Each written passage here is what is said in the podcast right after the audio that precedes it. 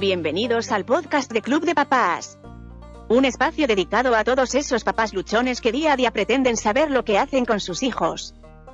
Los dejo con papá moderno y con porque soy papá. Comenzamos.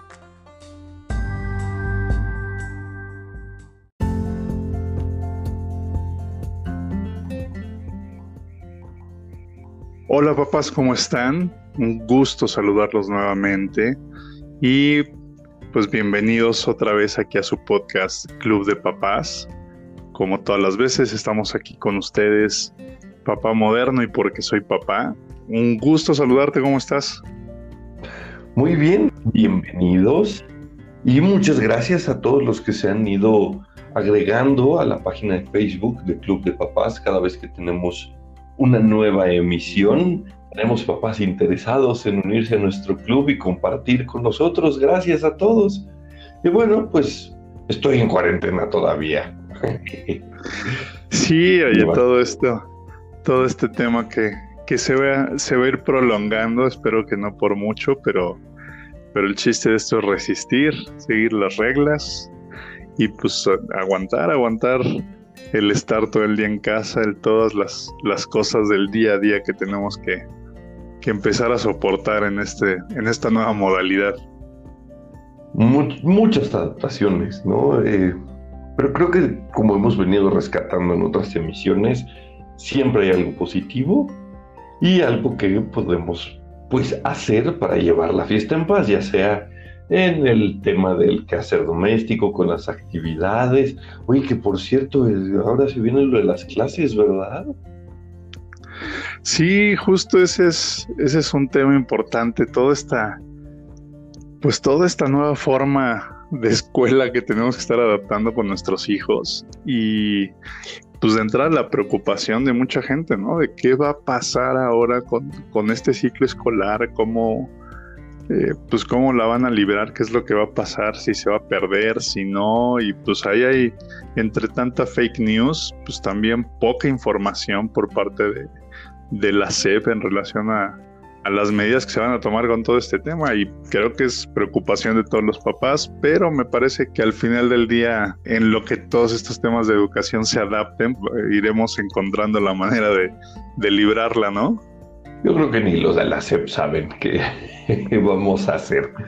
Está muy complicado porque además hay cosas que, que está difícil, ¿no? Que como papás podamos hacer como tal. Yo escucho papás muy estresados de repente en mis redes de, no, pues obviamente no saben cómo explicar algunos temas, otros les cuesta el trabajo, otros de plano ni les entienden, ¿no? O sea, hay temas que yo también veo que digo, Mira, probablemente en mi época esto no se veía, entonces este, nos lo vamos a brincar. No es fácil, y aquí te das cuenta la gran labor de los maestros, ¿no? No es fácil. Digo, yo afortunadamente tengo una, una maestra en casa. y, y, y pues ahí sí tiene sus beneficios y todo, digo, no es la misma paciencia la que logras tener pues en tu día a día en salones de clases y así que estar aquí con, con el temperamento actual de los niños ya desesperados, sí se requiere una capacidad especial para poder tener esa paciencia y esa entrega de enseñar. Y sí, estoy de acuerdo contigo, no todo mundo tiene ese sentido de enseñanza y, y, se vuelve complejo para muchos papás, ¿no? Es muy complejo. Para serte muy franco, aquí en casa decidimos eh, ignorar las tareas que han mandado. Así, de plano. Lo que sí hicimos, yo, soy partidario de que un pilar importante de la educación debe de ser las matemáticas y el pensamiento crítico y el pensamiento flexible. Entonces, pues arriba Pokémon, Pokémon si estás escuchando esto, patrocínanos.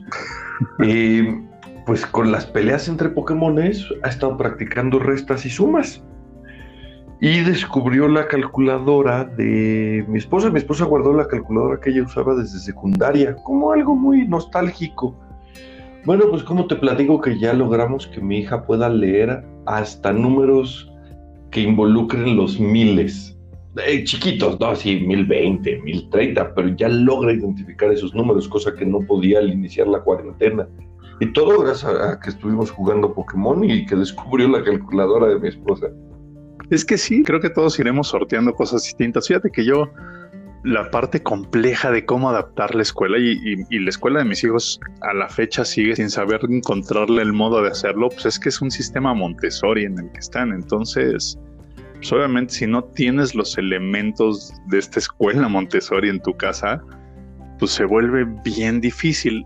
Igual la ventaja es que por ahí retomas algunas cosas de las que sabes, de las que entiendes que, que habían estado haciendo y pues tratas de replicarlas y también pues ahí asesorándote un poco. Y pues bueno, al final de cuentas está todo esto de las clases en línea, ¿no? Que para muchos niveles, obviamente pues, los niveles ya de primaria, secundaria o, preparatoria, algo así, pues sí funciona este tema. Pero para los que, para los que son más pequeños, pues te, agarran en un momento en el que el aprendizaje son cosas o cambios muy complejos, ¿no? Por ejemplo, ahorita a mí me toca todo el tema de, con, mi hijo mayor de lectoescritura. Entonces, pues ahí, como hemos podido, eh, le hemos ido eh, enseñando a, escribir y a leer, que era lo que le tocaba, porque pues, a él le, toca el cambio de, kinder a primaria. Entonces, sí es, sí es bien complejo. Los papás, ni los papás estábamos preparados para esto, ni los maestros estaban preparados para hacer eh, una enseñanza a distancia para, para, las edades más pequeñas, ¿no? Entonces, a mí se me hace que va a venir y tiene que venir una adaptación y un cambio de, enseñanza radical, obviamente, para sortear estos momentos.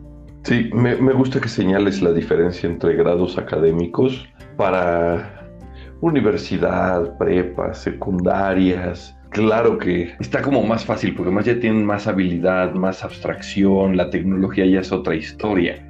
Para los que nos agarran chiquitos, está complicado algunas cosas. Y, chiquitos en transición, ¿no? Porque, por ejemplo, para uno tal vez más chiquito de tres años, pues estás en los colores, estás en los animales, en incrementar el vocabulario. Pero, por ejemplo, como tú dices que, estás en la parte importante de la adquisición de la lectoescritura, es un reto titánico esa parte, pero titánico.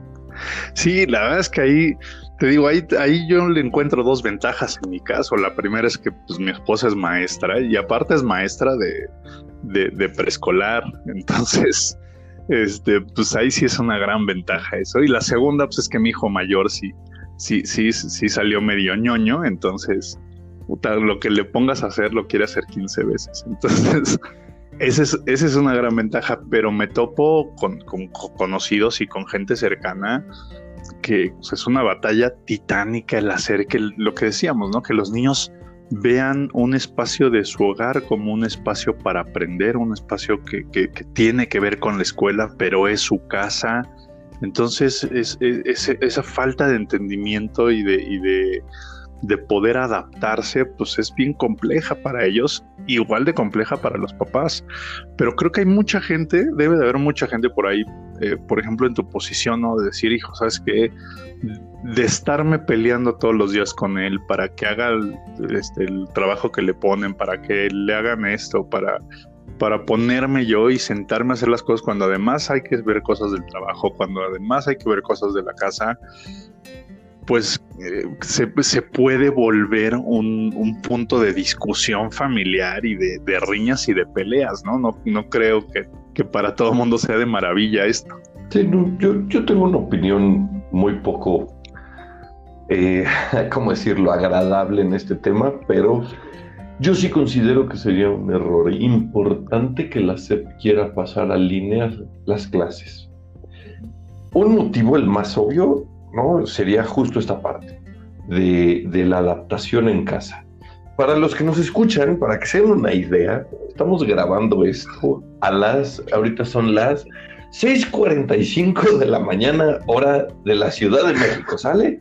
Y el motivo por el cual hemos decidido hacer esto es porque así no hay gente en internet y la grabación jala bien. Pero además porque yo empiezo a trabajar a las 7 y hoy voy a terminar a las 7.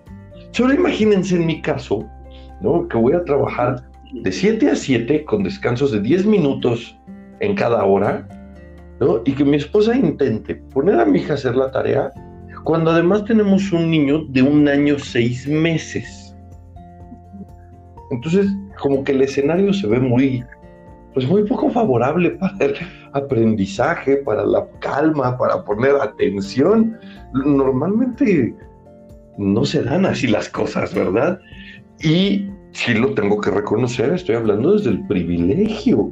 ¿Y qué va a pasar con todas las personas que no tienen una computadora o que no tienen un plan de internet en casa o que no tienen manera de acceder realmente a un portal, ¿no? Porque su celular es solo para redes sociales. O sea, yo creo que ahí, si la sepsi se avienta el cambio y dice todos en línea, si es así como de, Sí, pero ¿de qué país? Sí, hay eh, una modalidad que están, que están viendo que justo eh, empezaron, no sé si son como pilotos o ya lo están haciendo un poco más en forma, es la teleeducación. Precisamente porque no todo el mundo tiene acceso a Internet, no todo el mundo tiene una computadora, un celular, pero pues sí la mayor parte de la gente tiene por ahí alguna televisión y a través de señal abierta están haciendo esta teleeducación donde pues, en un canal de televisión literalmente te están dando clases.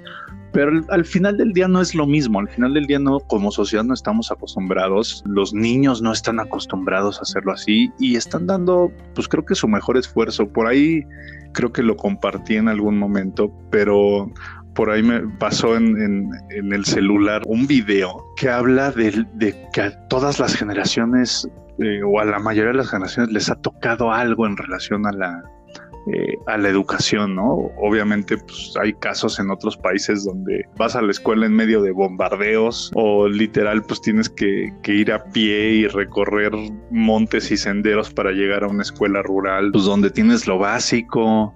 La verdad es que en muchos lugares y en muchas situaciones sortear la, la posibilidad de aprender y de educarte en el sistema escolar. Es titánico, ¿no? Es una labor titánica, es una labor bien compleja pero creo que todo va a caer en un punto de adaptación. Igual no creo que esto sea para siempre, pues obviamente en algún punto regresarán los niños a la escuela y retomarán las cosas. Pero pues creo que la preocupación de todos los papás en este momento, uno es ¿y qué van a aprender en estos momentos? Y si yo no les puedo enseñar y si no me puedo conectar y si no puedo hacer, la otra es el cambio de ritmo, ¿no? O sea, ¿y ahora cómo le hago para que regresen a la escuela? Como decías, los más chiquitos, en una de esas, pues vuelven a llorar y vuelven a querer este, que sus papás y no se van a adaptar. Pero es esto, es un cambio de ritmo, de adaptaciones y lo vamos a tener que sortear, no nos queda de otra. Sí, no nos queda de otra. Y en esta parte yo sí le diría a todos los papás del club, no se estresen. Lo importante, ¿no? De la educación, cuando son chiquitos, realmente es el desarrollo de habilidades, no de conceptos. Porque al final, vamos, para lo, todo lo que voy a tener que trabajar hoy, créanme, no me sirve absolutamente de nada saber quién fue Vasco de Quiroga. No, o sea, y, lo tengo muy claro, sé muy bien quién fue Vasco de Quiroga, porque me volaron en ese examen este, por estar hablando. Entonces, así jamás se me olvidó, pero no me sirve de nada ese conocimiento. Entonces, ¿por qué no aprovechar ahorita para cambiar a un, como al lado B de la educación y enseñarle a nuestros hijos rutinas? Por ejemplo, cómo se tiende una cama, cómo se lava un baño, cómo se lavan los platos o la ropa, ¿no? que, ayuden a tender la, ropa después de lavarse, eh, habilidades como por ejemplo, bueno, ¿por qué no? En lugar de estar pensando de chin, tengo que ponerlo a dibujar cuatro estrellas, cinco círculos y tres triángulos y ya nos sacamos los ojos. Bueno, ¿por qué no le enseñan a cepillar al perro si es que tienen perro, o a limpiar la jaula de las aves si es que tienen aves, o de plano, quieren la mejor educación, establezcan una conversación con sus hijos. Háganles preguntas, ¿cuál es tu juguete favorito? ¿Por qué? Oye, ¿qué colores tiene? ¿Y qué figuras tiene? ¿No? ¿Y qué pasa si, por ejemplo, lo metemos al refri y lo dejamos ahí un rato? Todo eso va a generar las estructuras mentales que la escuela iba a generar a largo plazo. pues no nos Sí, y algo que también creo que podemos aprovechar, digo, obteniendo por ahí cierto tiempo y eh, preparando como ciertas herramientas para que también se vuelvan autónomos. Y esta es de las cosas que yo rescato con este sistema Montessori en el que están mis hijos, que aprovechemos esta, estas épocas y estas edades de curiosidad de los niños que dura mucho tiempo. Son, aquí te estoy hablando para todos los que son desde los más chiquitos hasta, este, hasta finales de primaria. Los niños son muy curiosos en conocer, en saber, en, hacer preguntas que muchas veces eh, en, una situación habitual y normal, pues nosotros contestamos, le damos la respuesta luego, luego, ¿no? De, de cualquiera que sea su pregunta, pues ahí se lo respondemos y listo, se acabó. Pero creo que ahorita podemos aprovechar estos momentos para, para hacerles el hábito de investigar, de descubrir por ellos eh, las cosas sobre las que tengan duda.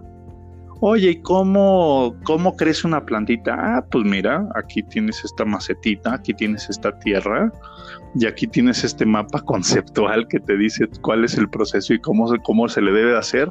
Hazlo agarra tu tierrita, se la pones, que ponga la semillita, que la tape, que la riegue, que la ponga al sol, pero que descubran cómo funciona. Y si logramos que tengan proyectos eh, un poco más largos, un proyecto por semana, por ejemplo, pues los vamos a tener eh, entretenidos, una, dos, los vamos a tener interesados en algo que surgió de ellos, porque generalmente son sus dudas las que surgen en esos temas y pues los vamos a tener ahí un poquito eh, tranquilos, este, concentrados, eh, haciendo, haciendo eso y resolviendo ellos la duda que tienen.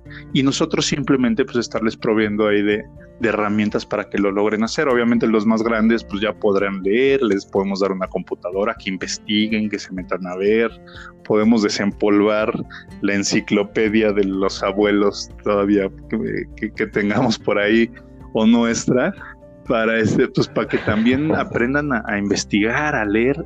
Creo que eso puede funcionar muchísimo lo que dices, a desarrollar muchas habilidades que también hoy en día se pierden, ¿no? Es muy, es muy fácil hoy en día para los niños y para los papás también, que cualquier duda luego, luego San Google, ¿no? Y te metes y lo buscas y ya tienes la respuesta, aunque, aunque la hayas encontrado en el sitio menos, este, eh, fidedigno que, encontraste, pero para ti esa ya es la respuesta y listo, igual para los niños. Pero creo que podemos aprovechar en este caso y en estas situaciones a que realmente, pues como nos tocó a nosotros, yo creo, de investigale y pues sí, no te vas a ir a la biblioteca o a la librería a, a sacar libros, pero pues sí puedes aquí con las, con las herramientas que tengas en casa, eh, instruirlos y, enseñarles cómo, cómo lo hacíamos nosotros, que la verdad es que era, una, era un método bastante rico. Exacto, la experimentación, la observación.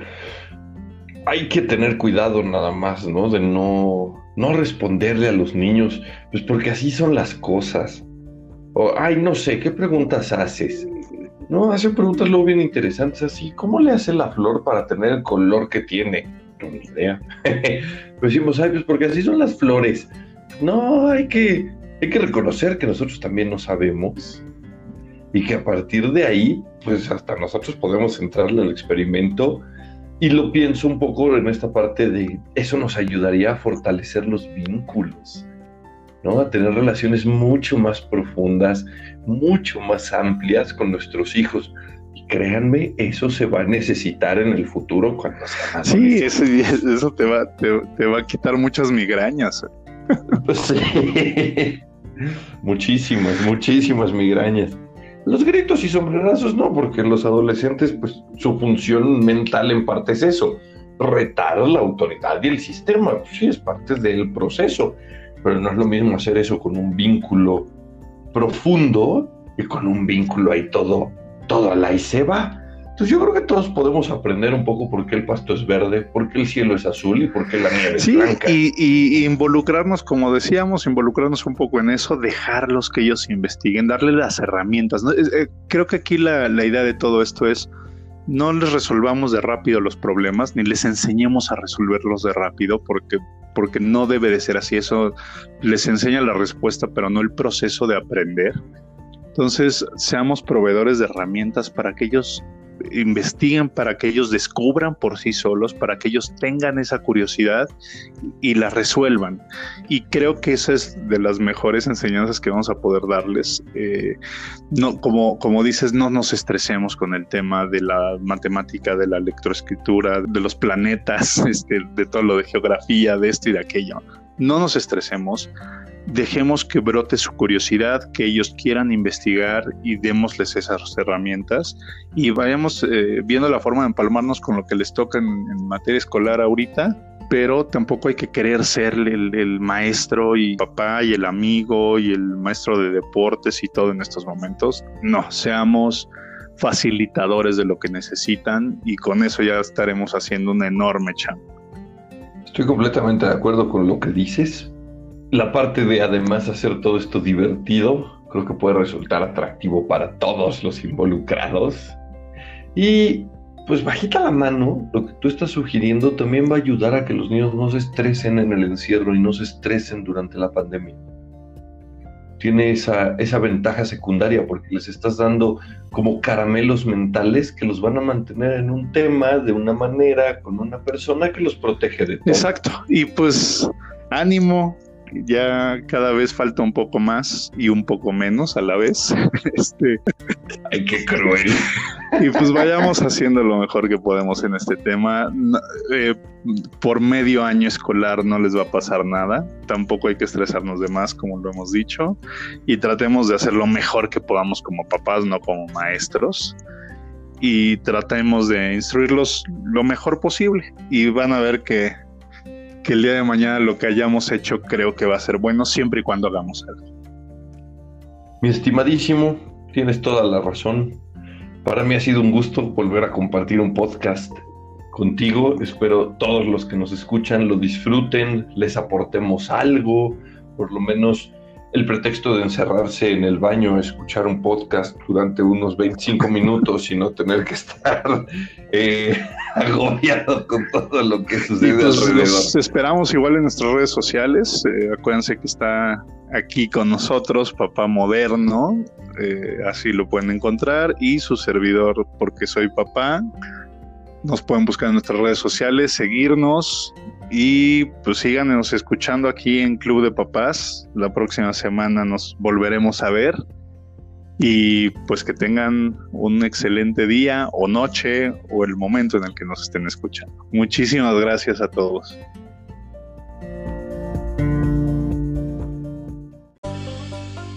Gracias por haber escuchado el podcast Club de Papás con Papá Moderno y porque soy papá. Los esperamos en nuestro próximo episodio. Hasta la próxima.